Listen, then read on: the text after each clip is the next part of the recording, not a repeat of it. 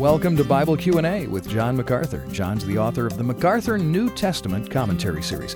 John, it's common to hear people talk about being baptized with the Holy Spirit. That phrase appears several times in the New Testament, including Acts chapter 2. What exactly does it mean to be baptized with the Holy Spirit? And maybe even more important, what does it not mean? Maybe we could start with what it does not mean. It does not mean that you speak in tongues. It does not mean that you fall over backwards uh, with somebody's hand on your forehead or somebody waving at you.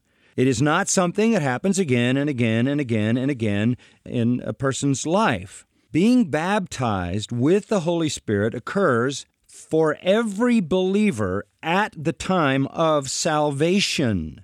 In 1 uh, Corinthians 12, the scripture is explicitly clear. We have all been baptized by the same Spirit into the body of Christ. Literally immersed with the Holy Spirit into the living body of Christ. That is the, the common life of believers. It happens once. You are baptized into the body of Christ by the means of the Spirit of God, making you a member of Christ's body, a member of the church, never to be repeated again. It's not subsequent to salvation, it's not repeated, it doesn't happen a lot. Some people don't miss out on it. Every believer has been, by Christ, with the Holy Spirit, immersed into the church the living organism which is called in the scripture his body. Don't seek it, you already possess it. And along with it came the indwelling presence of the Holy Spirit.